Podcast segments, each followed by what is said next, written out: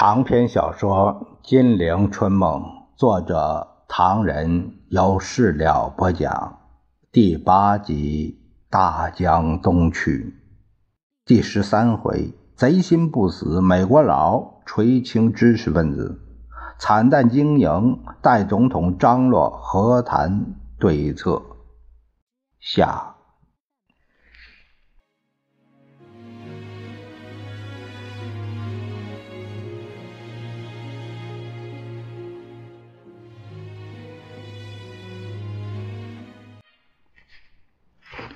李宗仁继续和司徒雷登谈着话。啊，有人同我讲，如果我领头搞第三势力，最好同西口一刀两断，另起炉灶，从头再来。司徒急着问：“哎，准备这样做吗？”正在考虑，姿势体大，得好好考虑。如果同蒋介石拉在一起，尽受嫌弃。陕北说：“我接受八项和平条件的目的有两点：一是尽力保存蒋先生的势力，使之安然度过目前席卷全国的风暴，以便在适当时候卷土重来；希望取得三个月的喘息时间，整编和新编几个师以备再战。而且据他们所知，这项密令已由顾祝同发出。他们是怎么知道的？在俘虏身上找到的。”第二点是什么？第二点是，他们说我们在歪曲八项条件的内容，使真和平的条件变成了假和平的条件，并在这种假和平的基础上团结各种不坚定、伪装的民主分子，来形成一个对抗真和平运动的堡垒。因此，有人劝我同甲一刀两断，免得受他牵累。他怎么能牵累你呢？你带他的职务，不管愉快与否，你终究是中央政府的最高元首。是啊，正因为我是代他行使职权，给人的印象，我还是受他控制，自己做不了主，甚至是在和他唱双簧。特别是你们也不客气，比如说哥伦比亚广播公司就说过。残酷的事实显示，共产党的胜利接近完成。蒋介石对国家的唯一价值是使他个人的地位和隐退中仍保持对国家的效劳，这不是说得很清楚吗？还有，美联社也有消息说，李宗仁本人以及政府其他人物都不认为李已是蒋的确定继承者，而认为他不过是蒋离职期间啊代理者而已。而且还暗示蒋介石可能最后宣布李宗仁所采取的一切步骤为无效。不但如此，还说我李宗仁并没有采取任何行动制住政府机关和资财的继续南迁，而且不能指挥蒋介石的部队。大使先生，请评评理，我是不是受蒋介石的拖累太惨了呢？司徒沉吟了一阵儿。呃，那么你是决定同他一刀两断呢，还是另起炉灶呢？好难，好难呐！目前只有请大使想办法。大使知道陕北还要我立即扣留战犯，将功赎罪，取得谅解。司徒突然问：“中共要求逮捕冈村宁次，你们是怎么答复的？”更谈不上了。关于冈村宁次一案，我说这是一个司法问题，法庭把他放了，我有什么办法？我向他们解释，这个司法问题与和谈无关，更不能作为和谈的先决条件。其次，说到蒋先生等人，包括连我在内的战犯，应当逮捕一点。我说，我们双方既准备和谈，政府方面承认愿意以中共所提八项条件为基础进行谈判。所有那条件应该在会议中解决，绝不能先要求执行，然后再举行会议。是，对于他们，你也不必太软，该硬的时候不妨硬点总统先生，和谈这玩意儿花样是多的，千变万化，虚虚实实，主要是要看您怎么应付。是的，呃，无论怎么应付。万变不离其宗，只要使你们能喘息一口气。是，根据这一点，你应该到上海走一趟，啊，从第三方面接触接触，在紧要关头，请他们出来奔走。是啊，是啊，大师。据我所知，邵力子、张治中他们几位对和谈并没有很大希望。他们是否同情中共？据我看。颇有可虑。试想，一个南京代表反而同情对方，那这种事情是会产生什么样的影响呢？李宗仁一身是汗，不安地搓着手。啊，呃，好吧，我明天到上海走一趟，当夜就回来。呃，回来之后我再向大师请教。李宗仁走后，傅静波进了屋报告。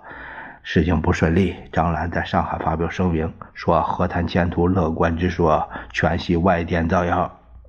司徒疲乏地说：“这个老头子敢这样说吗？说的很难听啊。”他说：“自从南京发动和平攻势，李宗仁派大员向上海民主人士要求斡旋和谈后，留沪民主领袖张澜、黄炎培、罗荣基，呃，都成为。”各方瞩目的新闻人物，邵力子、张治中、甘介侯三人来沪的时候，除访问孙夫人之外，即以争取张、黄、罗三人参加斡旋调解为主要目标，但已遭到三世的拒绝。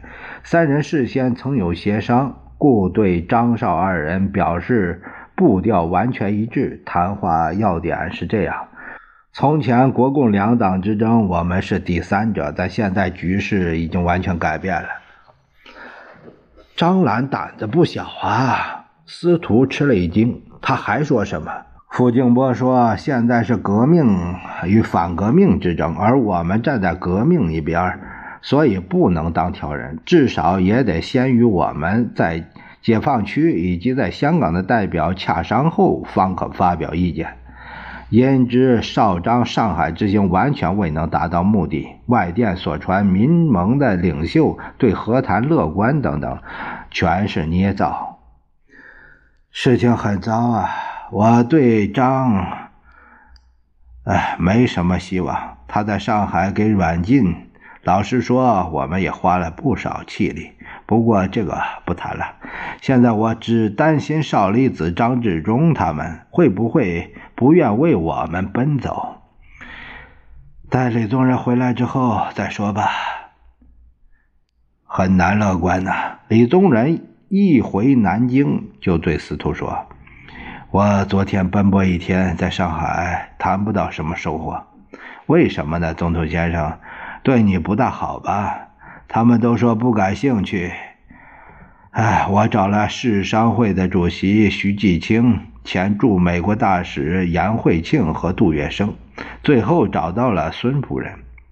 这个徐岩呢，他这些人和王小赖有意为上海进行单独和平，这个决解决为了上海而非为了政府的意思差不多，内容不一样，而且对方也不一定。肯答应，孙夫人态度没办法转变，连水都灌不进。你怎么对他们说呀？我说，共产党至少在一个月内不致进攻长江防线。在这个假定下，希望他们帮忙奔走，促请内阁留在南京。孙科预定二月初在广州举行象征的内阁会议，呃，表示政府已迁到广州。然后再回南京。我劝大家别这么想，希望对孙院长有所影响。我说，中共迟迟不派代表，我们可以利用这个停顿局面，加强对和谈的分量。总统先生，司徒表情沉重。你自己在上海碰到的问题，说明了今天的情形万分的严重。希望你再做努力，树。不负我们对你的一片期望，不敢当，大师先生。不过我们也不是老打败仗。司徒笑着说：“告诉你一个好消息，中共要你逮捕的冈村宁次先生，他今天已被送回日本去了。一个有丰富反共经验的日本大将能够安全回去，对未来三年的反共战争有着重大的意义。”那是你们的功劳了。呃，他们都走了，都走了，总不能等共产党的军队到南京来为难他们吧？这批日本战犯有两百六十名，今天由我们的军舰约翰威克斯号送到日本去了。麦克阿瑟元帅对于朝押监狱中的战犯会好生看待，不过中共的质问也蛮凶的。他们问冈村宁次等人由中国转移美国手中有何法律根据？这真是个难题。最后，东京蒙总呃法律部的主任卡本德上校答得很妙，说这是麦帅决定的。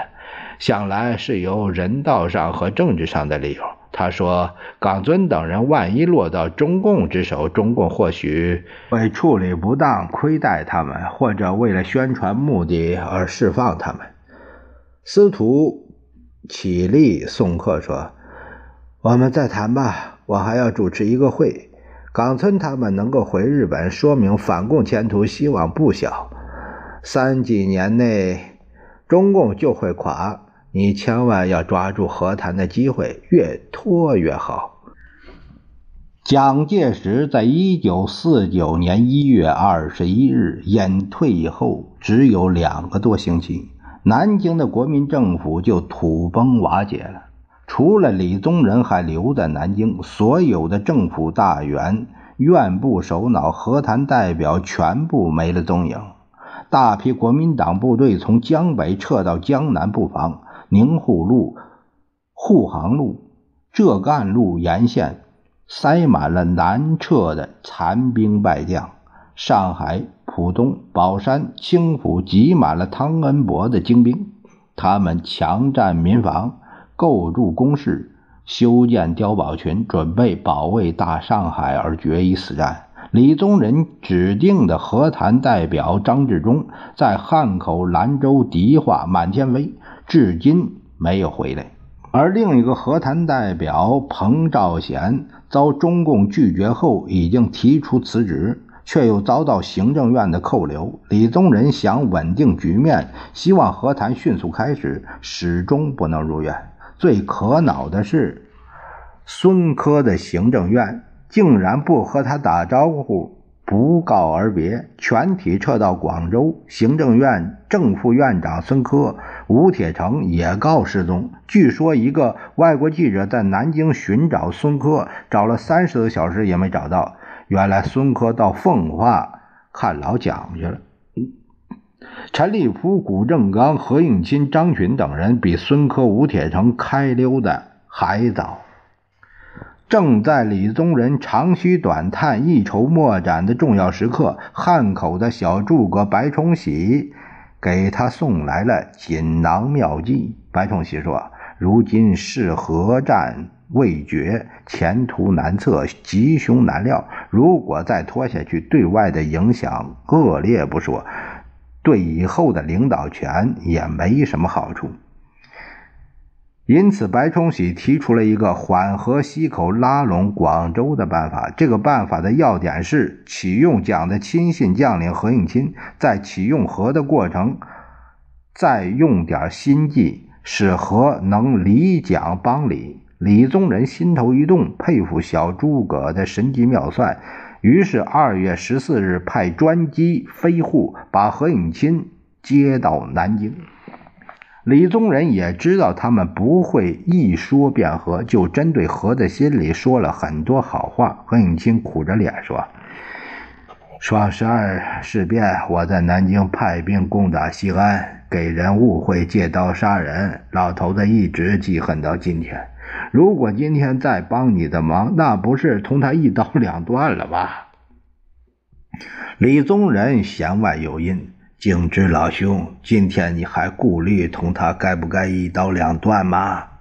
何永清闻言默然，沉思良久，强笑着说：“ 这个问题我得想一想再答复。现在我想问你，你要他们释放政治犯，释放张学良、杨虎城，照办了吗？”“哼，要能照办就好了。各地集集中营，一切照旧。”有些还来个回信儿，嗯，说没收到党的总裁命令，未便擅自放人，有的根本就没消息。你说这叫我怎么见人？释放张学良的命令到达台北，你说陈慈修怎么答复啊？